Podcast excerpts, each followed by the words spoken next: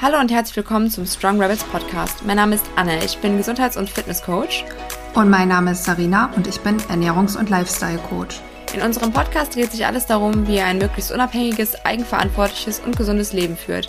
Dabei beleuchten wir auf unterhaltsame und undogmatische Art verschiedene Themen wie Sport, Ernährung, Biohacking, Mindset und alles, was zu einem gesunden Lifestyle dazugehört. Als kleine Information vorab möchten wir euch mitgeben, dass unser Podcast keinen Arztbesuch ersetzt. Alles, was hier angesprochen wird, dient daher lediglich der Wissensvermittlung. Und jetzt habt viel Spaß bei der heutigen Folge. Werbung! Anne, Ja, Sarina. sollen wir den Zuhörern verraten, was wir gefunden haben? Äh, ja, was meinst du genau? Na, was meine ich wohl? Den Shake, den wir seit einiger Zeit testen. Ach so, sag das doch. Ja. Okay, Leute, ihr wisst, wie pingelig wir sind, was Nahrungsergänzungsmittel und Co. angeht. Und ihr wisst auch, wie wichtig uns sowohl Performance als auch Geschmack ist. Und genau aus diesem Grund hat unsere Suche nach einem Proteinshake, den wir euch mit 100% ruhigem Gewissen weiterempfehlen können, wirklich sehr lange gedauert. Ja, und uns viele eklige Geschmäcker im Mund, Klumpen im Glas, Bauchschmerzen und Nerven gekostet. Aber jetzt ist es endlich soweit und wir haben ein würdiges Produkt gefunden. Und es ist nicht irgendein Proteinshake, sondern ein Functional Shake. Glutenfrei, zuckerfrei, ohne Soja, frei von künstlichen Aromen und sogar vegan. Erzähl mir mehr, wie heißt das gute Zeug und was kann der Shake alles?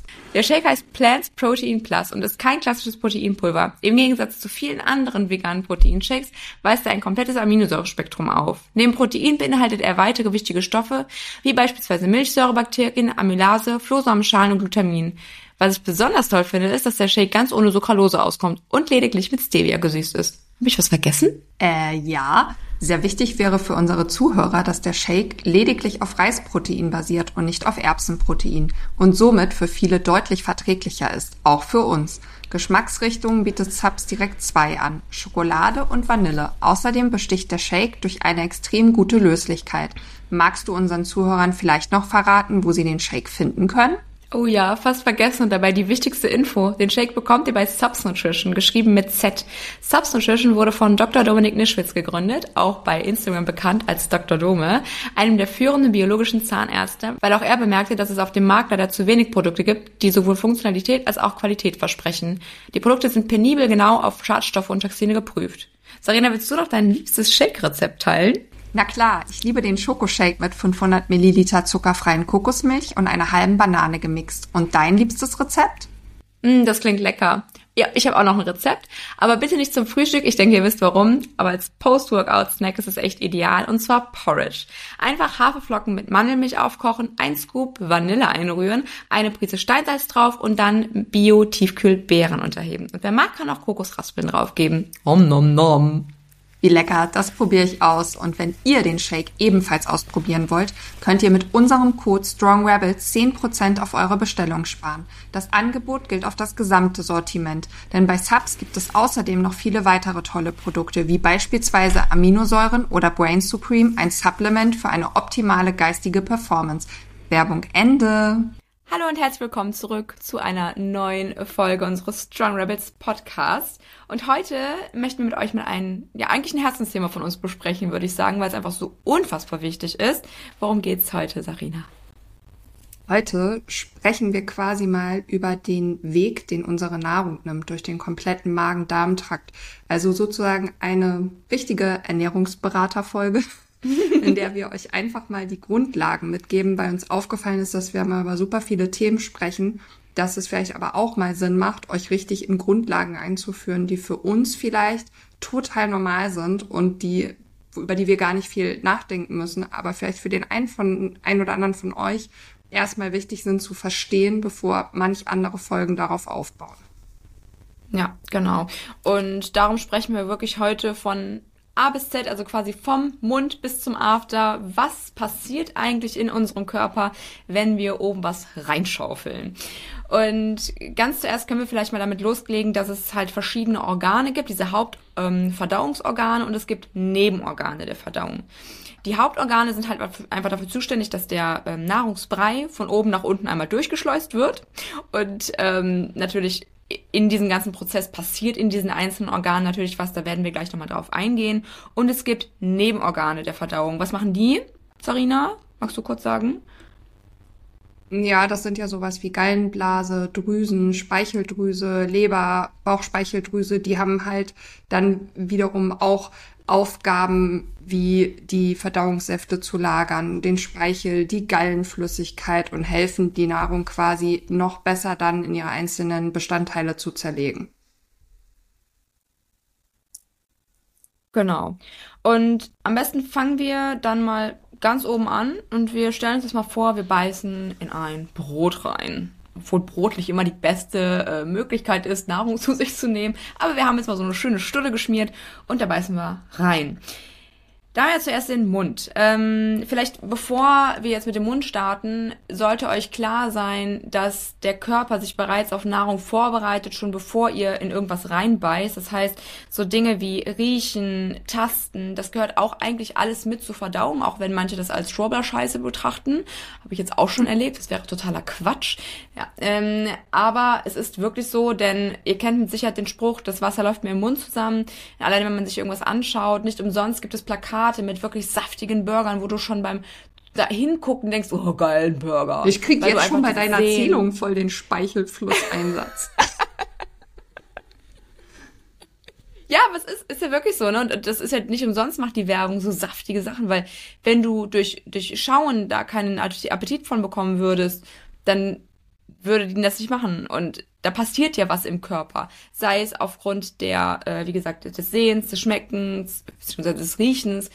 Darum auch Menschen, die äh, nicht mehr riechen können, ne? Oder oder ähm, wie viele auch während äh, dem ein oder anderen Virus hatten, ne? Die Zeit, die haben ja wirklich genau. keinen Spaß mehr am Essen und Trinken gefunden und teilweise oder ähm, wenn du chronische Nasennebenhöhlenentzündung hast, das hatte mein Freund genau. zum Beispiel, der hat gar nichts mehr gerochen und dementsprechend hatte er eigentlich auch auf nichts mehr Hunger und es war ihm wirklich wortwörtlich scheißegal, was es zu essen gibt, weil er eh nicht mehr geschmeckt hat oder wahrgenommen hat, was er eigentlich isst. Ja, das ist super traurig. Und ich finde gerade, wenn man halt so wenig oder gar nicht schmeckt, versucht man auch die ganze Zeit mal sehr, sehr stark gewürzte Dinge vielleicht noch zu sich zu nehmen, damit mhm. man vielleicht irgendwas rausschmeckt, was auch nicht immer so gut ist. Auch viel mit Glutamat und so gearbeitet wird. Nochmal eine ganz andere Kiste.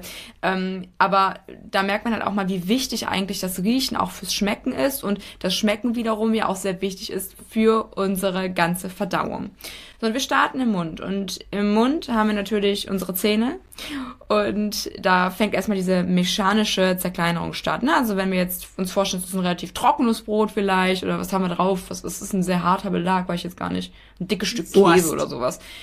Wurscht, genau. Ähm, die müssen wir erstmal zerkleinern, weil so sollte die natürlich im Idealfall nicht irgendwann im Darm landen, weil dann wäre unser Darm irgendwann viereckig, wenn wir die Sachen einfach so drunter Und da fängt, glaube ich, schon das erste Problem an. Ich glaube, dass viele einfach Richtig. runterschlingen und das, diesen ersten Schritt schon mal ja. gänzlich umgehen.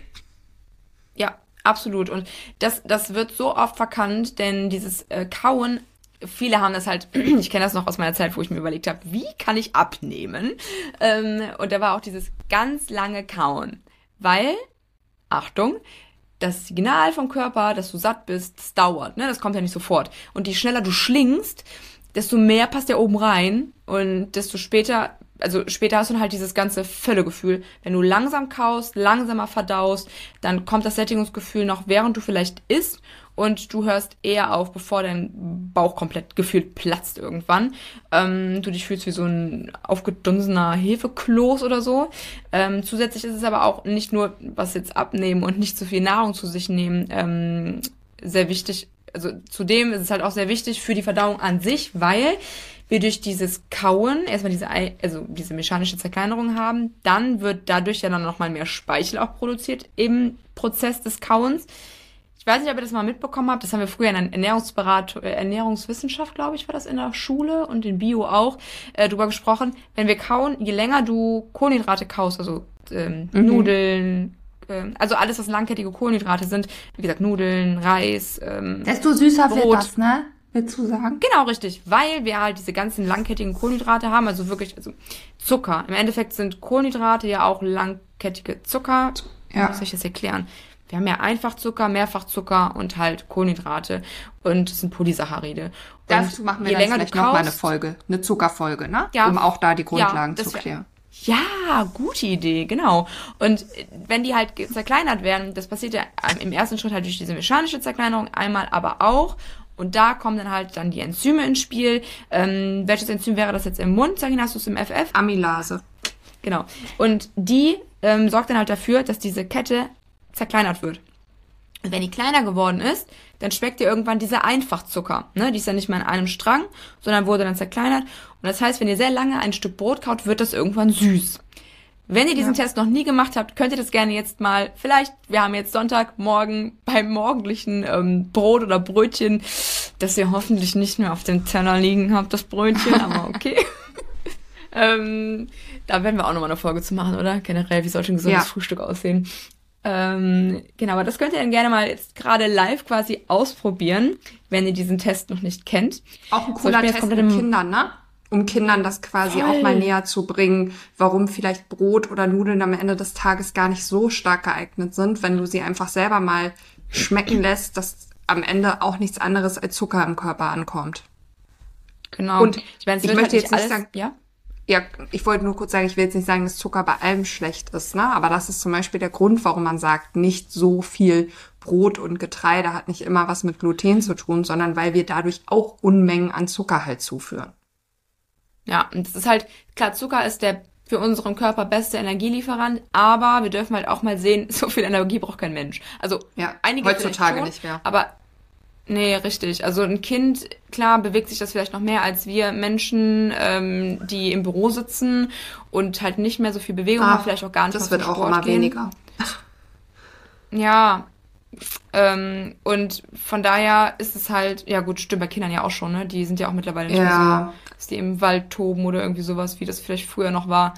Ähm, und von daher kann es halt sein, dass diese Energie halt nirgendwo hin kann und dann passiert halt das, was dann passiert. Es wird in Fett eingelagert. Wir werden dick. Das wollen wir nicht. Also, Nein. ähm, da auf jeden Fall drauf achten. Aber da werden wir auch nochmal eine Folge drauf machen. Zucker, generell die ganzen Makronährstoffe. Ich glaube, das haben wir auch noch nie besprochen. Glaube ich. Das müssen wir auch mal machen. Wofür Mm, Nein, welcher Makronährstoff gut ist und so. ne? Also dieses Jahr kommen auch Ja. ein paar Folgen, die dann ein bisschen auch wieder auf Ernährungsbasics zurückgehen, weil wir ja auch immer sagen, auch die Ernährung ist einfach ein krasses Biohacking-Tool und eins, für das du im ersten Schritt noch keine Supplements, Blutbilder etc. brauchst. Und wir merken da einfach auch in unseren Coachings und im Alltag, dass da einfach noch viel Bedarf ist, euch weiterzubilden und euch Bildung und Wissen an die Hand zu geben. Ja, genau, das ist es.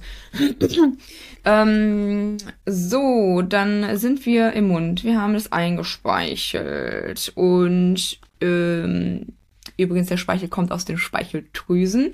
Manche Menschen haben Probleme mit den Speicheldrüsen. Mein Mann zum Beispiel hat, glaube ich, eine gar nicht mehr oder so. Sich entzündet. Ah, okay. Ich weiß es nicht. Mhm, Ich, also ich glaube, du hast ja mehrere, ne? Ich glaube, eines weg. Mhm. Ich weiß nicht, ob die stillgelegt wurde.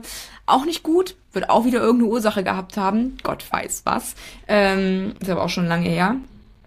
Und genau, da kommen halt diese Enzyme dann her aus diesem Speichel. Das sind ja sogenannte Biokatalysatoren, ne? Ja, Die quasi, also sie beschleunigen eine Reaktion, aber sie verändern sich in dieser Reaktion nicht. Und mit der Hilfe von diesen Enzymen kannst du dann diese Grundnährstoffe wie Kohlenhydrate, Fette, Eiweiße in ihre Grundbausteine zerlegen, bis die Zellmembran sie dann durchlässt und dem Körper quasi als Energielieferant oder Baustoff dient. Und die äh, Zunge, die haben wir ja auch noch.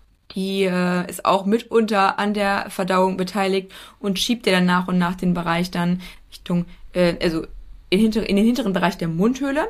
Und dann geht's dann weiter in die Speiseröhre. Das heißt, wir haben jetzt im Idealfall keine Brocken, sondern schon ein bisschen eingebreit. Wir haben noch nicht alle Kohlenhydrate aufgespalten. Also wir haben jetzt nicht nur noch einfach Zucker im Mund, weil die Amylase macht nicht alles schon direkt im Mund.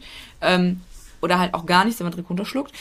Und ähm, dann sind wir in der Speiseröhre. Ja. Genau, angekommen in der Speiseröhre sorgt die Muskulatur dort mit wellenförmigen Bewegungen dann dafür, dass der Nahrungsbrei in den Magen befördert wird. Also die Speiseröhre ist im Endeffekt nur eine Straße. Da passiert eigentlich nicht viel. Und dann sind wir im Magen. Möchtest du weiter äh, Ja. fortfahren und erklären, was im Magen passiert, Sarina? Also der Magen, der ja in unserem oberen Bauchbereich liegt, wird quasi der Speisebrei dann weiter durch die Muskulatur ständig durchgemischt. Was natürlich auch impliziert, wenn du da jetzt irgendwie eine Schwachstelle hast mit deiner Muskulatur in dem Bereich, dann wird halt nicht so gut durchgemischt. Zusätzlich befinden sich in deiner Magenschleimhaut halt Drüsen, die Magensaft abgeben. Das ist dann wieder so eine saure Flüssigkeit und die ist sehr, sehr sauer, weil da zum Beispiel, das können wir mhm. alle dann spüren, wenn wir sowas wie Sodbrennen bekommen, dass unser Magensaft eine Flüssigkeit ist, die eigentlich quasi alles schon gefühlt wegätzt. Und hier kommen dann wieder andere Enzyme zum Einsatz zur Fett- und Eiweißverdauung. Und die Aufgabe des Magens besteht eigentlich in der Speicherung und in der Vorverdauung der Nahrung, bevor sie dann sich quasi den Weg bahnt nachher weiter in unseren Darm, eins unserer Lieblingsthemen. Und in der, im Magen gibt es das Enzym, was sich Pepsin nennt und das, da werden halt aus Proteinen dann Peptide äh, gemacht quasi, damit ihr auch mal ein bisschen hört, was gibt es für verschiedene Enzyme. Und das Enzym quasi brauchen wir, wenn uns das fehlt. Und wir haben da auch einen Mangel an Pepsin, dann haben wir zum Beispiel das Problem, dass wir zu wenig Magensäure haben. Und zu wenig Magensäure ist eigentlich oft so, dass es sich auch so äußert, dass es häufigerweise mal falsch behandelt wird mit Magensäure, Magensäureblockern, obwohl gar nicht mhm. das Problem ist, dass zu viel Magensäure ist, sondern eher andersrum ein Mangel daran ist und dann tust du oben rauf noch Magensäure, Magensäureblocker, schweres Wort. Es war zum Beispiel bei meiner Mutter so, dass sie die über Monate bekommen hat, ähm, weil angeblich hatte sie total wenig Magensäure, ähm, äh, total zu viel Magensäure und es wurde dann aber immer schlimmer, weil einfach oft nicht nachgeguckt wird, was ist eigentlich das Problem. Kommen wir vielleicht nachher nochmal zu, aber natürlich unterstützt deine Ernährung auch wieder von, dass du die richtigen Enzyme bildest, dass du die richtigen ähm, ja, Eigenschaften in deinem Körper hast, damit auch diese Abläufe alle wirklich so ablaufen, wie sie ablaufen sollen.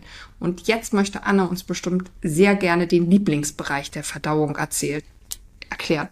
Ja, der ist so wichtig. Wir sind nämlich, ach so, das wollte ich gerade noch zum Thema Magen sagen. Der äh, gibt ja halt diesen ähm, Brei, also diesen Speisebrei, mhm. ähm, quasi ja, ähm, portionsweise ab später in den Darm. Und ähm, ihr wisst ja vielleicht, dass Fett relativ schwer verdaulich ist. Und wenn ihr nämlich ganz, ganz viel Fett esst, merkt ihr vielleicht auch, dass euer Magen manchmal sehr, sehr voll ist und das sehr lange dauert, bis es weitergeht. Ähm, das liegt einfach daran, dass Fett immer nur sehr also portionsweise wirklich abgegeben wird nach und nach. Und ähm, darum sollte man natürlich gut Fette sind super wichtig, aber auch nicht zu ultra krass viel Fett auf einmal essen, ähm, weil das ja. natürlich dann auch eine super ähm, strapazierende Angelegenheit ist für unseren Magen-Darm-Trakt. Vor allen Dingen halt auch für den Magen. Und auch welche Fette das wahrscheinlich. Also, ne, wenn du jetzt zum Beispiel ja, diese ganzen frittierten Sachen zu dir nimmst, ne? So Trans, ja. Stichwort ja. Transfette. Ich glaube, das kennt jeder von uns. Da brauchst du ja, glaube ich, nicht mal krass viele Mengen, um dich völlig dicht zu fühlen. Scheiße zu fühlen. Ja, das ist wirklich so. Ja, und vor allem sind die auch meistens total komprimiert. Ne? Also wenn du jetzt überlegst, du holst jetzt irgendwie so einen Burger oder weiß ich nicht was, Pommes frittiert, keine Ahnung, irgendwas. Meistens ist das ja so viel auf einmal, was du ja gar nicht merkst. Einfach aufgrund dieser Mischung auch. Tödliche Mischung eigentlich. Fett und Kohlenhydrate. Nicht das Beste. Ähm, wir sind dann ähm, im Dünndarm. Das heißt, der Magen gibt dann halt den Speisebrei an den Dünndarm ab. Das dauert circa zwei bis sechs Stunden und dann ist der im Darm. Das heißt, der Dünndarm ist das, was vor dem Dickdarm kommt. Das kann man sich immer merken. Ich merke mir jetzt immer so, man ist erst dünn, ist dann viel und wird dann dick. Also erst dünn, dann dick. Dünndarm ist der erste äh, Teil des Darms. und ähm, genau. Und die Aufgabe und Funktion des Dünndarms ist es vor allem, die Nahrungsbestandteile weiter zu zerkleinern. Dabei spielt vor allem der Zwölffingerdarm eine zentrale Rolle. Dieser, also die zerlegten Stoffe werden über die Darmwand schließlich zurück in den Blutkreislauf oder das Lymphsystem aufgenommen. Das heißt, ähm, also das nennt man auch Resorption und ich denke, das ist jetzt jedem vielleicht spätestens jetzt klar, im Dünndarm passiert das, was wir wollen. Und zwar, dass wir Nährstoffe aufnehmen, dass wir unserem äh, Körper Nährstoffe zufügen. Das ist das Ziel, was wir eigentlich haben mit der Aufnahme von Nahrung. Zusätzlich dazu, dass wir einfach satt werden wollen, ähm, möchten wir unseren Körper nähren. So, und das da heißt, ist jetzt schon mal gerade was, was an. Anna? Sag genau, bestenfalls da, da, ja. Da müssten im, ja. Ah, okay. Gut zu wissen. Also das heißt, wenn ich da ein Problem habe, dann nehme ich quasi alles und es bringt gar nichts. Genau, also wenn dein Dünndarm nicht dazu in der Lage ist, äh, ausreichend zu resorbieren, wenn irgendwie eine Resorptionsstörung vorliegt aufgrund einer geschädigten Darmwand oder was auch immer, dann ähm, kann es halt sein, dass äh, ja diese Aufnahmefähigkeit ähm, verringert ist. Das heißt, es kann sein, dass wenn du ein Supplement nimmst und im Blut es sich nach Monaten, Jahren immer noch nicht gebessert hat, entweder das Supplement scheiße ist, viel wahrscheinlicher ist es aber, äh, dass du eine Aufnahmestörung hast oder dein Körper so immens viel verbraucht, dass du immer noch zu wenig hast. Das wäre dann aber auch nochmal die Frage, ja, okay. warum. Ähm, und ja, dann gibt es natürlich auch die Möglichkeit, das dass ja. dein Dünndarm halt, hm, Stichwort Leaky Gut, löchrig ist. Mhm. Genau. Und ne, dieses äh, Löchrige ist dann, wo dann halt Sachen dann in den Blutkreislauf gelangen, die da überhaupt nicht reinkommen sollen. Ähm, das ist auch nochmal ein anderes Thema. Ich glaube, da müssen wir auch nochmal drüber sprechen. Leaky Gut. Ganz wichtig. Ja, das ist, glaube genau. ich, für viele auch noch ein Mysterium. Ja, und ich glaube, dass viel, viel, viel mehr Menschen betroffen sind. Ich glaube, ich habe es auch. Also ich habe es im Blut, im, im Blut testen lassen. Im Blut? Im Stuhl. Stuhl habe ich testen lassen. Und es gibt einen Wert, der darauf hinweist, dass du halt ein Leaky Gut wahrscheinlich mhm. hast. Bei mir ist es der Fall. Ähm, und du ich hast gehe wahrscheinlich davon aus, Zonulin im Stuhl testen lassen, richtig? Genau, richtig, ja, genau. Und ich gehe davon aus, dass wenn das auch gesunde, vermeintlich gesunde Menschen testen lassen, genau wie mit Sibo und Sifo auch, ähm, gehe ich gleich mal kurz drauf ein, dass es wahrscheinlich auch ausschlagen würde. Also ich glaube, ein geringster Teil der Bevölkerung hat das gar nicht. Also ja, weil viele Kinder haben das auch schon, weiß ich von ganz vielen ja, ähm, Followern, die mir folgen, dass die sagen, sie haben genau. das bei ihren Kindern getestet und die haben das auch alle, also ist voll krass. Durch zum Beispiel oft haben und die das vielmals Antibiotika. Ach krass, haben die das denn getestet auch dann im Stuhl? Also ja, ja, genau, die haben dann auch Stuhltests gemacht. Mhm. Boah, krass. Ja, das ist echt heftig, ne? Aber dann halt auch, wenn du überlegst, wie normal es halt ist, unsere Ernährung. Und gerade dieser überzüchtete Weizen führt ja mitunter dazu, dass unser Darm halt durchlässig wird. Und wenn wir das halt von morgens bis abends immer mal wieder essen, kann es halt nichts anderes werden als ja, das, was es Plus halt, ist, halt Impfungen und Medikamente, ne? Das ist halt, und darf man auch ja. nicht unterschätzen, ey, auch hier jetzt kein Bashing, bei manchen gibt es da sicherlich einen Grund, warum das so sein muss, manche aber aus meiner Sicht ehrlicherweise auch einfach keinen Bock, sich da durchzuquälen, wenn Kinder halt gar nicht gestillt wurden plus auch noch Kaiserschnittbabys, die sind halt so oft prädestiniert dafür, das schon gleich mitzunehmen, weil der Darm dann gar nicht so ausgebildet wird, wie zum Beispiel bei Kindern, die normal auf die Welt kommen, die durch diesen Geburtsvorgang auch schon das ähm, Mikrobiom ihrer Mutter quasi die natürliche mitbekommen. erste Impfung. Genau, und die dann halt auch gestillt werden und durch die Muttermilch. Nicht umsonst wird zum Beispiel bei Postwackelon-Covid auch oft ähm, Kolostrum eingesetzt zur Behandlung der Schäden oder wir trinken sollen Rohmilch lieber trinken als normale Milch. Und es ist halt auch Muttermilch deutlich besser, als du gibst deinem Kind von Anfang an schon diese fertigen Milchpulver, ne, die auch mit dafür sorgen können. Ja, absolut. Und das ist nämlich bei mir, und das sage ich ja auch immer, dieses, ähm, das, es kann halt sein, dass der Nachbar von dir oder dein bester Freund oder Freundin äh, genau das gleiche macht und tut wie du und immer so gelebt hat wie du. Und dem geht's super, dir geht's scheiße. Dann darf man halt gucken, wie sieht's halt äh, vorher aus, bevor du auf die Welt gekommen bist, während du auf die Welt gekommen bist. Und ich zum Beispiel, ich bin halt auch ein Kaiserschnittkind, kann keiner was für, aber es ist halt nun mal so. Und ich darf mich halt öfters halt mit irgendwie Dingen beschäftigen, die andere Leute einfach machen oder halt nicht machen. Und bei denen ist es egal. Und man darf halt, je nachdem, wie man halt ähm, in Anführungszeichen vorgeschädigt ist oder einfach welche, ähm, ja, wie dein Stammbaum aussieht, wie deine Vorgenetik alles aussieht, darfst du halt mehr Bemühungen quasi ähm, auf dich nehmen, um gesund zu bleiben. Und das ist halt manchmal ein bisschen nervig. Ich merke das ja bei mir auch. Andere Leute essen den ganzen Tag Weißbrot und denen geht's super und die werden 150 Jahre alt. Also Weil man auch dazu nicht, sagen muss, dass wir ja auch mittlerweile gelernt haben, ich glaube, das kannst du auch bestätigen, je gesünder und bewusster man lebt, desto mehr signalisiert der Körper einem auch, was er nicht haben möchte. Und viele Leute können gar nicht ihre Symptome ihrem Essverhalten zuordnen, denn zum Beispiel eine Kontamination mit Gluten kann bis zu 48 Stunden später, genauso wie bei Histamin, Probleme und Symptome auslösen. Das heißt, also ich kann ja mal ganz kurz, das jetzt schwanken wir ein bisschen ab, aber ich hatte zwischen, ich würde sagen, 14 Egal. und 17 so krasse Probleme mit meinem Darm, Also damals wusste ich vielleicht noch gar nicht mal, dass es in Anführungsstrichen mein Darm ist, aber weil diese Symptome halt kamen. Also ich würde rückblickend sagen, immer dann, wenn ich halt was mit Milch oder Gluten gegessen habe, ne, oder sagen wir mal jetzt nicht nur Gluten, halt Brot, Brötchen, Krebs, alles, was man halt so gegessen hat, hatte ich wirklich unmittelbar sofort danach ähm, Bauchschmerzen, Magenschmerzen und manchmal war ich auf irgendwelche, ich glaube, ich habe schon mal die Geschichte in irgendeinem Zusammenhang erzählt, ich halte mich jetzt kurz. Ich kann mich zum Beispiel mal dran erinnern, dass wir auf irgendeinem Stadtfest waren. Ich habe einen Crepe gegessen und wir mussten mit dem Bus zurückfahren. Ich glaube, es war vielleicht eine Tour von 20 Minuten und ich dachte, ich sterbe in diesem Bus. Ich muss alles rauslassen, weil ich so, ich nenne das immer liebevoll Brechdurchfall. Also wenn du von jetzt auf gleich wirklich alles in flüssiger Form rauskommt. Und ich hatte Schmerzen und habe mich gekrümmt. Es ging über mehrere Jahre so.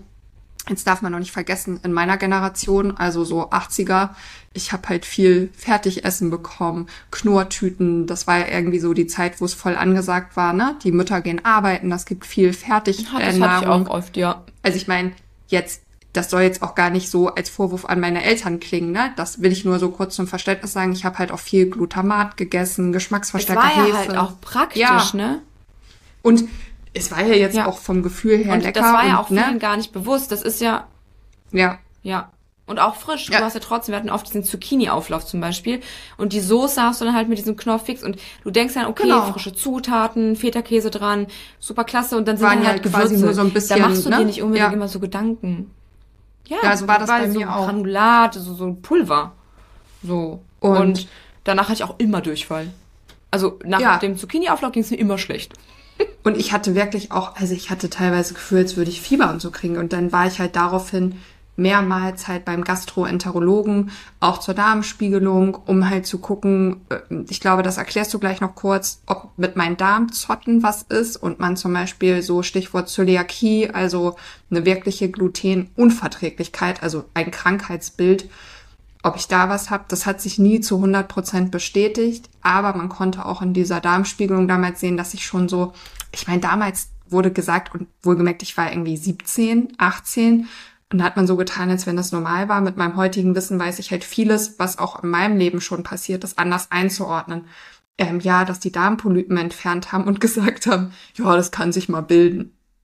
War ja ein ganz klares Zeichen dafür, dass mein Darm halt vieles gar nicht geil fand. Und heute weiß ich, dass das auch die Vorstufe für weit schlimmere Sachen sein kann. Also, worauf will ich kurz hinaus? Mm, also, viele Leute wissen gar nicht, was ihr Problem ist. Und Anne kann das ja auch bestätigen. Gerade Stichwort Darm gehen viele Leute ein Leben lang irgendwie durch, durchs Leben und können gar nicht zuordnen. Wenn deine Haut scheiße ist, du ständig, weiß ich nicht, äh, Pickel hast oder Probleme, juckende Kopfhaut, was weiß ich, all diese Sachen kann man auch, muss nicht zwingend, aber kann man darauf zurückführen, dass mit deinem Darm zum Beispiel was nicht stimmt. Und deshalb finde ich es auch immer so wichtig, nochmal in diesem Zusammenhang, wir hatten letztens schon darüber gesprochen, aber macht eure Verdauung und das, was bei euch auch rauskommt hinten, unten, wie auch immer ihr das definiert, nicht zu so einem Tabuthema.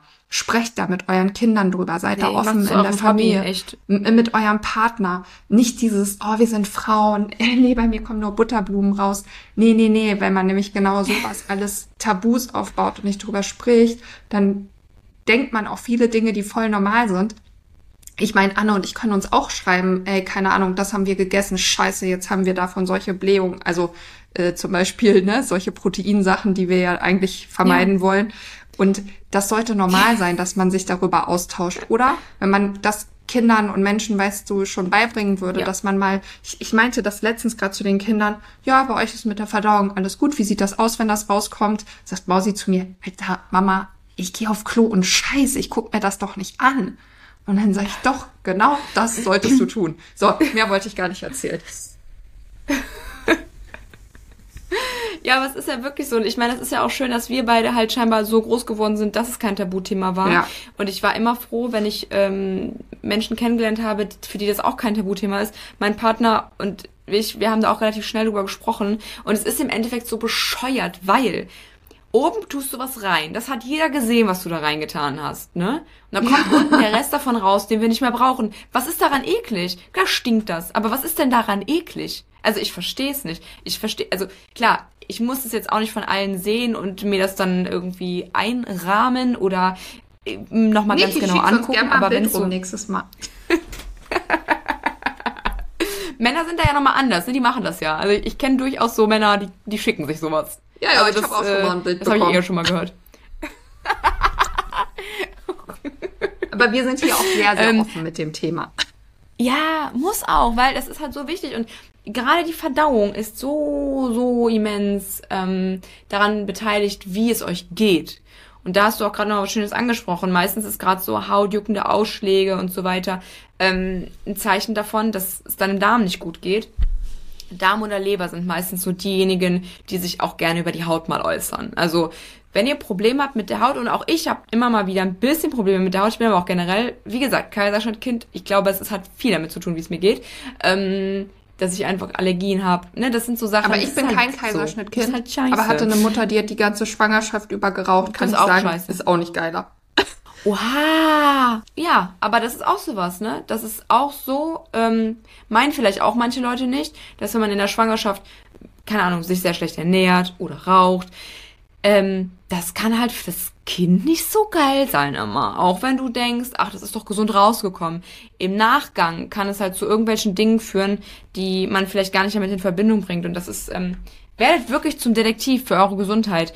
Ähm, sucht wirklich immer nach den Ursachen. Warum habe ich das? Und nicht dieses, ich hab das, das ist so scheiße. Sondern warum ist das so? Was könnte es sein? Wie kann ich es beheben? Was könnte die Ursache dafür sein? Habe ich eine Möglichkeit, es ähm, ja zu beheben mit Dingen, mit, mit Verhaltensweisen.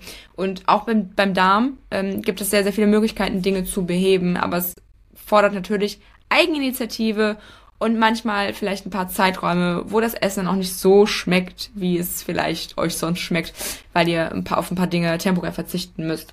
Ich mache mal weiter mit dem Dünndarm. Aber kannst du Ähm, noch kurz die Darmzotten erklären, weil jetzt habe ich denen das ja versprochen. Ja, also die diese Oberfläche der äh, Darmschleimhaut, die ist ja relativ groß. Die ist ja so gefaltet irgendwie, diese ganze Darmschleimhaut. Ja, da, Und genau. ja, und- also ich kann das gar nicht erklären. Am liebsten Ja, würde ich ein die Bild, ich stehen guck ob ich quasi ein Bild so- finde. Also ich würde das jetzt im Groben, ne, für den absoluten Laien so erklären, wenn du dir jetzt halt so eine Haut vorstellst und da sind so kleine Zotten, die so hoch stehen und zum Beispiel ein Zeichen, wenn du sowas wie Zöliakie hast, ist, dass die Zotten halt wie abgebrochen aussehen, ne? Sie sind halt nicht mehr da und die wiederum, lass mich jetzt lügen, ich weiß es auch nicht 100% jetzt mit Fachausdrücken, die filtern ja auch wieder Sachen und geben die weiter, ne? Die haben ja auch irgendwie eine Aufgabe, diese Zotten. Und wenn du die halt nicht mehr hast, aus meiner Sicht rutschen Nährstoffe und so komplett weiter, weil sie gar nicht mehr aufgefangen werden und dann in das, was du jetzt als nächstes erklärst, mit übernommen werden. Genau, richtig. Also das ist ja quasi das, ne? Diese große Oberfläche der Darmschleimhaut, das ist mit diesen Darmzotten halt ja gemeint, die erleichtern halt diese Resorption, also die Aufnahme von Nährstoffen, das ist richtig. Ähm, und bei der Verdauung von Nährstoffen helfen zwei wichtige Verdauungssäfte äh, dem Dünndarm. Und zwar der Bauchspeichel, das ist der Bauchspeicheldrüse, das ist wieder ein Verdauungsnebenorgan sozusagen. Und die Galle aus der Leber, habe ich ja eben auch schon mal angerissen, sehr wichtiges Organ, die in der Gallenblase zwischengespeichert wird. Also die Galle, ach die Galle, die Leber wird in der Galle produziert und dann als Speicherort Gallenblase. Und dann, wenn benötigt, kommt es dann halt von der Gallenblase in den Dünndarm und die, ähm, der Bauchspeichel aus der Bauchspeicheldrüse. Zwei Verdauungssäfte im Dünndarm helfen bei der Resorption. So. Willst du weitermachen? Soll ich weitermachen? Mit dem Dickdarm, Ja. das mache ich. Also es geht dann quasi weiter mit dem Dickdarm, wie wir schon gesagt haben. Und die Aufgabe des Dickdarms besteht vor allem darin, dem Nahrungsbrei dann das Wasser zu entziehen, weil wie ihr euch vorher vorstellen könnt, wir bestehen viel aus Wasser, wir nehmen durch die Nahrung, also denkt nur mal an eine Gurke, die besteht zum größten Teil aus Wasser, halt Nahrung auf, wo Wasser drin ist und der Dickdarm darf dem Nahrungsbrei dann das Wasser entziehen, wodurch er halt dann immer fester wird, denn im idealen Fall kommt er ja später in der Endstation nicht in flüssiger Form raus. Mm, Dann gibt es ja noch die Funktion des Blinddarms, soweit man noch einen hat. Und der ist eigentlich nur da, um gemeinsam mit dem Wurmfortsatz quasi zu verhindern, dass der Darminhalt zurück in den Dünndarm gelangt. Jetzt frage ich mich allerdings, so vielen Leuten wird der Blinddarm entnommen, dann reicht anscheinend der Wurmfortsatz alleine dafür aus, diesen Vorgang durchzuführen. Außerdem befinden sich im Dickdarm sehr, sehr viele Bakterien, die dann zum Beispiel auch an der Zersetzung von unverdaulichen Pflanzenfasern, den sogenannten Ballaststoffen, helfen.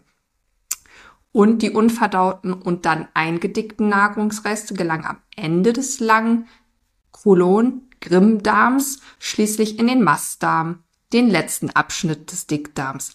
Möchtest du noch etwas ergänzen zum Thema Dickdarm? Denn du bist, glaube ich, was den Darm angeht, eher die Fachfrau als ich. Fachfrau würde ich es noch nicht nennen. Aber ja, ich möchte was sehr, sehr Wichtiges sogar ähm, ergänzen. Denn äh, ich kriege ja immer häufiger auch mit, dass viele Menschen sich mit dem Thema SIBO beschäftigen.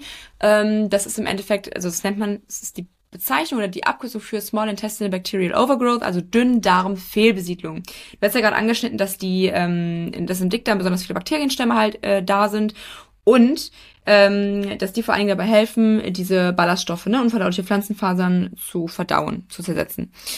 Ähm, bei diesem Small Intestinal Bacterial Overgrowth, also SIBO, kann es sein, dass, warum auch immer, wir haben ja die Trennung vom Dünndarm zum Dickdarm mit der Ileozekalklappe und wenn die, warum auch immer, mal geöffnet wird, durch Stress, durch Darm, äh, ähm, nicht Reinigung, Darmspiegelung kann es manchmal sein, dass die beschädigt wird ähm, durch andere Dinge, wenn man halt sich schlecht ernährt hat, zu viel gegessen hat, immer wieder das Falsche gegessen hat, kann es halt manchmal sein, dass die mal vielleicht offen war, wo sie nicht offen sein sollte und Bakterien aus dem Dickdarm in den Dünndarm gelangen. Die gehören da aber nicht hin. Das heißt, da sind dann Nomaden, die wohnen dann da, wollen, also sollten aber eigentlich woanders wohnen. Ja, unangemeldete ähm, Mieter also ja. illegale Mieter. Nennen wir es so. Und diese illegalen Mieter machen da ganz schön eine Scheiße. Und zwar ist es dann so, jetzt sagen wir mal Akazienfaser, Inulin, ne, so unverdauliche mhm. Ballaststoffe. Wenn ihr die esst und ihr merkt daraufhin relativ schnell, dass es euch sehr schlecht geht, ihr Blähungen habt, euer Magen bläht sich auf, äh, euer Magen, euer Oberbauch, ähm, ihr kriegt Bauchschmerzen, habt das Gefühl, ihr müsst aufs Klo, könnt aber nicht, dann ist es nämlich genau das passiert, dass diese Mikroben im Dünndarm schon anfangen zu arbeiten, obwohl die eigentlich im Dickdarm arbeiten. Das heißt, die arbeiten ganz woanders und es ist gar nicht richtig. Mhm. Und dann entstehen da halt Gase, ja. Und das ist einfach nur Scheiße.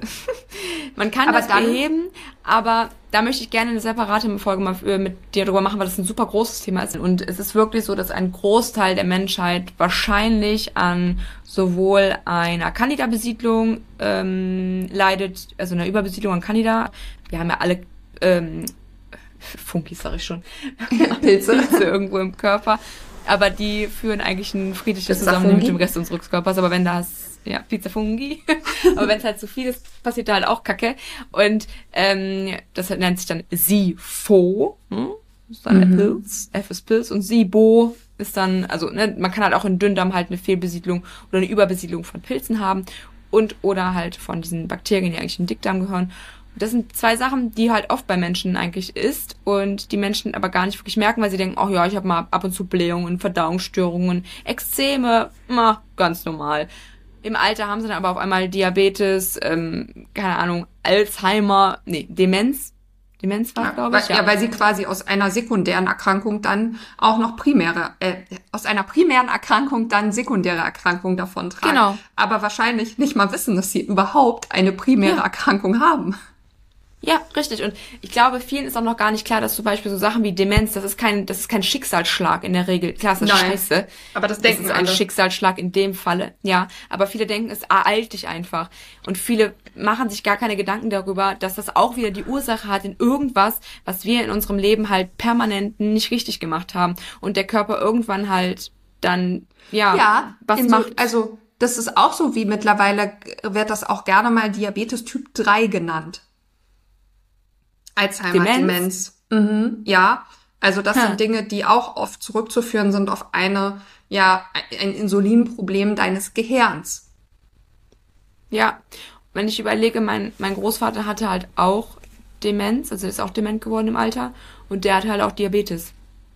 Ja, und also äh, ne? ganz ehrlich, ich glaube doch bei Alzheimer und Demenz, zumindest wenn ich mich so umhöre in meinem Bekanntenkreis, ähm, zum Beispiel meine Schwiegermutter, die ist ja jetzt auch schon ein bisschen älter, die kennt viele, die das haben, dann höre ich immer nur, oh Gott, es hat den getroffen. Da fragt sich niemand, ob es irgendeine Grundlage oder eine Ursache dafür gibt. Und eigentlich weiß man heute durch super viele Studien, dass das in der Regel, wie du schon sagst, kein Schicksalsschlag ist, sondern dass das auch wieder mit deinem Lebensstil zusammenhängt. Ja, ich meine, man, das ist halt das, was ich halt auch immer sage, du kannst halt nie zu 100% alles richtig machen. Vielleicht arbeitest du irgendwo, wo du permanent irgendwie, keine Ahnung, da ist ein Teppich, der sowas von belastet ist, mit irgendwelchen Chemikalien oder jedes Mal die Putzfrau jeden Monat den reinigt mit dem krassesten Chemie-Cocktail der Welt. Ja. So, dem bist du dann immer ausgesetzt, weil du da jeden Tag arbeitest, acht Stunden lang dann ist klar, dass es im Alter dir irgendwann vielleicht scheiße geht und du weißt eigentlich nicht warum und du konntest halt das auch gar nicht wirklich wissen, weil man das ja auch nicht, man kann ja nicht alles immer hinterfragen, wo, das geht einfach heutzutage nicht mehr. Man darf aber in allen Bereichen, wo es einem möglich ist, etwas zu ändern, das auch tun. Und da haben wir mit unserer Ernährung, mit unserem Lifestyle zu Hause schon einen großen Impact eigentlich auf unsere Gesundheit. Ja. Und ähm, ich sehe halt auch viele im Alter, wo man denkt, okay, die sind übergewichtig, die ernähren sich nicht gut, die bewegen sich zu wenig und die haben dann immer wieder irgendwelche Erkrankungen, wo du genau weißt, ja, es, es, es tut mir leid, aber es war klar. Also es ist absehbar, dass sowas passiert. Aber deshalb können wir mal kurz einwerfen, haben Anne und ich uns ja nun beide dazu entschieden, uns auch ausbilden zu lassen zu Heilpraktikerinnen, damit wir zukünftig einfach noch mehr Impact haben und auch versuchen können, mit einem noch ja, auch mit einem rechtlichen Rahmen, aber auch mit noch mehr Wissen einfach dafür zu sorgen, dass zukünftig mehr Leuten geholfen werden kann und dass wir mehr zum Thema Prävention einfach machen, was auch das Zusammenspiel mit Ernährung und Lebensstil angeht, weil das fehlt mir einfach bei ganz vielen Ärzten, Coaches, Therapeuten auch immer noch. Ja, auch bei vielen Heilpraktikern tatsächlich, ne? Weil ich halt auch oft höre, dann hast du ein Problem ähm, und dann wird dir irgendwie was verschrieben dafür. Und dann ist es dann pflanzlich. Ja, wow. Was ist dann, also für mich ist das kein Unterschied, weil trotzdem wird dann halt nicht die Ursache gesucht. Ja. Das höre ich bei vielen, ne? Das, ähm, und ich war selber, da war ich so enttäuscht, wo ich dachte, ganz ehrlich, da hätte ich selber mit mir reden können. Ähm, das hätte ich vergessen. Aufgrund meiner, meiner Darmproblematik war ich bei einer Heilpraktikerin und die hatte sogar irgendwie eine Fortbildung in Darm, schieß mich tot. Ich saß da und ich wusste mehr als die. Und dann äh, sagte mir, ja, nimm hier einfach mal irgendwas, das hilft immer. Ich denke mir so, hä? Ich glaube nicht, dass das allen hilft. Ja. Weil es kann ja immer mal sein, dass du, es gibt ja so viele Bakterienstämme in deinem Körper. Mm, und wie gesagt, A1, wenn du SIBO hast, dann hilft das eh erstmal gar nicht. Weil dann wachsen die nachher noch weiter im Dünndarm. Ja, wow. Ähm, und wenn dir halt ein bestimmter äh, Stamm vielleicht fehlt, dann ja, hilft es halt auch nicht, dann die ganze Tabula Rase einfach mal alles einzunehmen. Und die kam überhaupt nicht mit Diagnostik um die Ecke. Also ganz seltsam. Ja, ich glaube, ich dass das ehrlicherweise unter Heilpraktikern ja genauso ist wie unter Ärzten. Ja. Dass man denkt immer vermeintlich, dachte ich auch jetzt auf meinem Weg quasi, dass Heilpraktiker immer gleichbedeutend ist mit, ist der andere Weg, äh, bildet sich da total weiter. Aber nein, natürlich auch da ist es so, wir sehen das jetzt ja selber, du machst diese Ausbildung, du lernst das, du machst die Prüfung, im besten Fall bestehst du die und bist dann nächstes Jahr fertig. Ähm, aber du danach kommt ja eigentlich die eigentliche Arbeit. Wir haben jetzt Glück, dass wir uns einfach vorab schon, wir das quasi das Pferd hintenrum aufsattelt, so sagt man doch, ne? Ja, ähm, schon. und wir uns mit super vielen Themen schon beschäftigt haben und daher natürlich von Anfang an einen krass anderen Ansatz fahren. Und ja. für uns wird Diagnostik im Vordergrund stehen, Mitochondrien, Darm und auch richtig rein ins Thema und das verbunden mit Prävention wie Ernährung, Bewegung. Ich meine, was kann man sich Besseres vorstellen als nachher ein Heilpraktiker, der noch Personal Trainer ist, der noch, ach so, übrigens, wir gendern nicht, ist es klar, dass wir in dem Fall uns als weibliche Person meinen, ähm, Ernährungsberater ist. Und das alles zusammen in einer Person kann ja eigentlich nur wirklich das Wort von Ganzheitlichkeit erfüllen. Ne? Und ja. ich glaube, ich sehe das auch bei meiner, unserer Heilpraktikerin. Du darfst dich halt immer weiterbilden. Also du, du darfst nicht aufhören und du musst mit der Zeit gehen und gucken, was gibt es. Und ja, das vielleicht nochmal als kleiner Beisatz. Sucht euch jemanden, wenn ihr ja da schon das Geld aus eigener Tasche zahlen dürft, der auch wirklich das alles erfüllt und der sich weiterbildet, der offen ist für das, was ihr mitbringt an Wissen und mit euch gemeinsam da irgendwie arbeitet. Und ich glaube, beim Thema Darm, so ist meine Wahrnehmung, ist das sehr, sehr schwierig, jemand zu finden, der sich wirklich auskennt, weil viele schreiben sich das so, glaube ich, auf ihre Fahne, weil das viele Leute anzieht Also ich glaube, das catcht die, weil ja viele mit dem Darm was haben. Aber ich zum Beispiel sage immer, klar, ich kann so oberflächlich am Rande auch jetzt dir in meinen Coachings sagen, aus Ernährungssicht und na, was ist gut und auch durch die Postwack-Geschichte, was kann man so ein bisschen bei Licky Gut und wo solltest du mal hingucken. Aber zum Beispiel ist Darm überhaupt nicht mein inner Calling jetzt, dass ich sage, das ist nachher mein Spezialgebiet. Ja, mit Anne zusammen hier in diesem Kontext ähm, verstehe ich diesen Zusammenhang mit Mitochondrien und wir ähm, gehen darauf ein. Aber zum Beispiel ist mein inner Calling, weil ich halt auch nicht mehr so krasse Darmprobleme habe, eher Mitochondrien dahin gucken und sowas. Und ich glaube, das ist wichtig, dass man immer was hat, wofür man wirklich losgeht. Ja, Jetzt sind wir dann, wieder wie immer etwas abgeschweift. Das ist doch normal. Ja, aber das ist halt, wenn man halt sich dann das so auf zur Lebensvision macht, sich immer weiter zu bilden, du musst es halt leben, das Thema, ne? Und sonst geht's Ja. halt irgendwie nicht so, dass du mit Passion dauerhaft da dran bleibst und dann wird's halt dann leider so, wie ich diese Erfahrung bei dieser einen Heilpraktikerin gemacht habe. Leider. Genau, also äh, Thema SIBO haben wir gerade kurz angesprochen, da auf jeden Fall. Und das ist halt auch was, das wissen viele nicht. Ballaststoffe sind so, so wichtig für uns, aber einige Ballaststoffe können halt total Verschlimmerungen, äh, zu totalen Verschlimmerungen führen, wenn ihr halt dieses ähm, Problem mit der Dünndarmfehlbesiedlung habt. Und das weiß halt leider auch nicht jeder Heilpraktiker scheinbar. Ich glaube, viele kennen das nicht. Und viele Ärzte kennen das auch nicht. Ja. Man kann das übrigens, nee, ich kannte das ehrlicherweise auch nicht, bevor ich dich kannte, aber. Echt? Hm. Echt? Wir, und wir machen vielleicht auch noch mal eine Folge zu neurodegenerativen Erkrankungen. Ja. Oh mein Gott. Zwei, drei, nee, zwei, vier, zwei, Ja, für dieses Jahr sind wir eigentlich schon echt voll, also mit Themen, Ja, wir haben Gastthemen und so. so viele Ideen, das ist, ach, ich freue mich. Was passiert denn nach dem Dickdarm? Wir haben jetzt den, einge, den komprimierten Haufen, bestenfalls, ne? Seine Dann geht's weiter zu deinem Genau. After, unserem Ja. Lieblingsthema. Und im idealen Fall kommen dann alle Nahrungsreste, die im Mastdarm so lange gespeichert wurden, bis dein Reflex einsetzt, das stille Örtchen aufzusuchen, raus. Und im besten Fall hast du einen gut funktionierenden Schließmuskel, der die Entleerung deines Darminhalts regelt. Und wir wollen jetzt nicht nochmal darauf eingehen, weil das hatten wir in der Verdauungsfolge schon mal besprochen. Wie sollte das idealerweise aussehen? Was sollte da rauskommen? Hört da gerne mal in die Folge rein und hört euch das nochmal an, wie das aussehen sollte. Aber es ist halt natürlich wichtig, dass auch diese ganzen Reste rauskommen, weil sonst hast du das nächste Problem. Wenn alles vorher super gut funktioniert, aber der letzte Schritt nicht funktioniert, weil es zum Beispiel zu trocken ist, weil du auch grundsätzlich einfach zu wenig trinkst oder es ist zu äh, zu breiig, weil du dazwischen irgendwie schon mal was hast, zu schnell bist in deinem, also jetzt nochmal aus dem, ich werf das immer gerne mal ein, aus dem Ayurveda gesprochen, wenn du zum Beispiel so ein Pitta-Typ bist und super feurig und du dann auch noch on top immer zu scharfe Sachen zum Beispiel zu dir nimmst, dann kommt es als Durchfall raus und dann weißt du auch, okay, irgendwas ist hier nicht gut, ne? Wie gesagt, ich will nicht nochmal drauf eingehen, wie es aussieht. In allerbester Form habt ihr irgendwie sowas Zahnpasta-artiges in einer angenehmen braunen Form.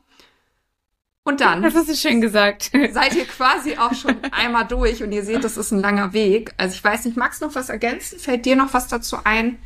Ähm, nee, eigentlich nicht. Also beim Dickdarm wollte ich noch darauf eingehen, dass quasi dort auch noch die Aufnahme von Elektrolyten und Salzen stattfindet. Und ansonsten kommt dann der Rest bestenfalls unten raus. Und ne, wie Sarina halt auch sagt, das sollte schon gut funktionieren, denn sonst, meiner Meinung nach, findet dann irgendwann so eine Art Rückvergiftung statt, weil wir einfach dann halt auch in diesem Nahrungsbrei, der nicht komplett halt aufgenommen wurde von unserem Körper, hoffentlich, weil nicht irgendwas in den Körper gelangt, was da nicht reingehört, ähm, sind da ja auch Giftstoffe drin enthalten, die ja einfach mal raus sollten. Also, Ja. Take care of your Verdauungstrakt, würde ich sagen. Ah. Wir gehen in, möchtest du noch was sagen? Ja, ich habe noch einen Zusatz, weiß ich gar nicht, außer ich habe jetzt vorhin geschlafen, glaube ich eigentlich nicht. Was ich noch sagen wollte, natürlich ist auch super wichtig, dass eure Bauchspeicheldrüse und dass eure Leber und Ja. eure Gallenblase funktioniert, weil ich, es gibt auch immer vermehrt mal Leute, denen wird zum Beispiel die Gallenblase entfernt und danach hast du zum Beispiel oft ein wirklich starkes Problem mit der Verdauung von Fetten. Und dann mm, macht euch immer Gedanken darüber, es wird halt schulmedizinisch immer sehr, sehr schnell gesagt, das Organ brauchst du nicht, dieses brauchst du nicht. Alles okay, dein Körper kann das anders, aber hätte Gott, das Universum, die Natur, die universelle Wahrheit, wer auch immer gewollt, dass wir diese Organe nicht haben, Wären dann hätten nicht wir da. sie nicht gehabt, als wir auf die Welt gekommen sind. Genau so ist es. Und das ist halt etwas, das ähm, viele Menschen sehr, sehr, sehr auf die leichte Schulter nehmen. Ein fehlendes Organ ist einfach im Endeffekt ein ähm, Punkt, wo der Körper kompensieren muss, massiv kompensieren muss und manchmal schafft er das nicht. Du kannst natürlich das irgendwie versuchen zu kompensieren mit Medikamenten. Diese Medikamente haben dann aber auch wieder andere Nebenwirkungen. Von daher schaut einfach, dass euch keine Organe entnommen werden müssen. Es ist, ist, leider nicht immer möglich, ne? Aber ähm, guckt einfach, dass ihr, wie Wurde- gesagt, gerade Wurde dir schon mal was entnommen? nur ein Stück von meinem Gebärmutterhals. Okay, weil ich habe schon keine Mandeln mehr. Da wurde mir gesagt, ey, das ist normal, ne? Also fast Hm. jedes Kind hat Mandelentzündung, die müssen Mhm. raus, besser als Kind als Erwachsener. Es wurde gar nicht geguckt, ob warum habe ich das immer. Dann wurde mir ja schon mal eine Vene im Bein weggenommen, wo ich jetzt denke, wo wir uns ja im Zuge unserer Ausbildung gerade mit Gefäßsystemen und so beschäftigen, da sagte damals der auch der, wie heißen die, Phlegmologe, glaube ich, die für die Gefäße, ja, gar kein Problem. Die ist irgendwie verstopft. Ah, der Körper sucht sich da neue Wege. Ja, der, Ja, und da nur noch mal zum Abschluss, weil wir wollen das ja jetzt hier zum Ende bringen. Das gehört hier auch eigentlich nicht rein, aber das ist nicht so. Ihr braucht alle Sachen in eurem Körper. Natürlich kann mal was aus Gründen auch immer kaputt gehen, aber macht euch bitte zukünftig, anders als ich das viele Jahre getan habe, Gedanken darüber, warum ist es bis dahin gekommen, ne? Und gerade in Bezug auf eurem Darm, denn Bauchspeicheldrüsenkrebs, um es mal ganz konkret zu sagen, ist einer der hinterlistigsten Krebsarten, die es mitunter gibt, ne? Und auch Dünndarm, Darmkrebs, das sind immer noch die Krebsarten, an denen viele Menschen relativ zügig und mit sehr blöden Verläufen verenden. Ja, und viel kann unsere Verdauung regeln. Das ist halt einfach so. Wenn ihr überlegt, ihr tut nur Scheiße da rein, dann ist es auch irgendwann vermüllt. Ja. Wenn ihr zu schnell irgendwas macht die ganze Zeit, nur reinstopft, reinstopft, reinstopft, mit Wasser verdünnt, haben wir ja auch nochmal Wo haben wir das denn gesprochen? Verdauung. Haben wir eine Verdauung? Ja, wir hatten eine Verdauungsfolge. Ist jetzt noch gar nicht so lange her. Ich guck mal gerade Ja, parallel. ich überlege. Vielleicht Ja, machst du Weil schon mal den Abschluss. Ich guck noch mal Genau. nach. Da auf jeden Fall nochmal reinhören. Sagina guckt gerade, welche Nummer das nochmal ist, ähm, weil da haben wir auch nochmal so ein bisschen angerissen, was wichtig ist, damit eure Verdauung gut funktioniert. Und ansonsten werden wir in einer der nächsten Folgen nochmal ein bisschen weiter auf Eiweiß, Fett und Kohlenhydratverdauung eingehen, vielleicht im Zuge der Makronährstoffe, äh, wo wir da einfach mal drauf eingehen, was was ist. Und ansonsten, wenn ihr Fragen habt, Ich schreibt uns glaube gerne. ehrlicherweise, dass wir die Folge Die kommt die, Die kommt, kommt, jetzt am erst 11. noch. Ne? Februar quasi. Also wir Also, nehmen gerade am 10. auf, die kommt am 11. Februar und wir senden diese Folge ja in der Zukunft. Genau, das heißt, dann könnt ihr, dann müsste das auf jeden Fall Folge 43 sein. Die solltet ihr euch dann nochmal anhören, nachdem ihr dann vielleicht diese gehört habt. Oder wenn ihr, wie ihr das tun solltet, unser fester Abonnent seid, habt ihr die natürlich schon gehört, bevor ihr diese Folge hört. Genau, richtig. Und ansonsten, wenn ihr Fragen, Anregungen, Wünsche, Kritik habt, schreibt uns gerne an kontakt at strongrebels.de. Wir haben eine neue E-Mail-Adresse. Möchtest du noch etwas ergänzen, Sarina? Komm in die Eigenverantwortung, kümmere dich drum, überlass das Thema nicht anderen Leuten und denk nicht, es reicht mit ab 50 irgendwie eine Darmvorsorge zu machen. Genau. Perfekt. Schön, dass ihr eingeschaltet habt. Wir hören uns beim nächsten Mal. Macht euch einen wundervollen Tag, Abend, Nacht, wann auch immer ihr diese Folge hört. Bis zum nächsten Mal. Tschö. Tschüss!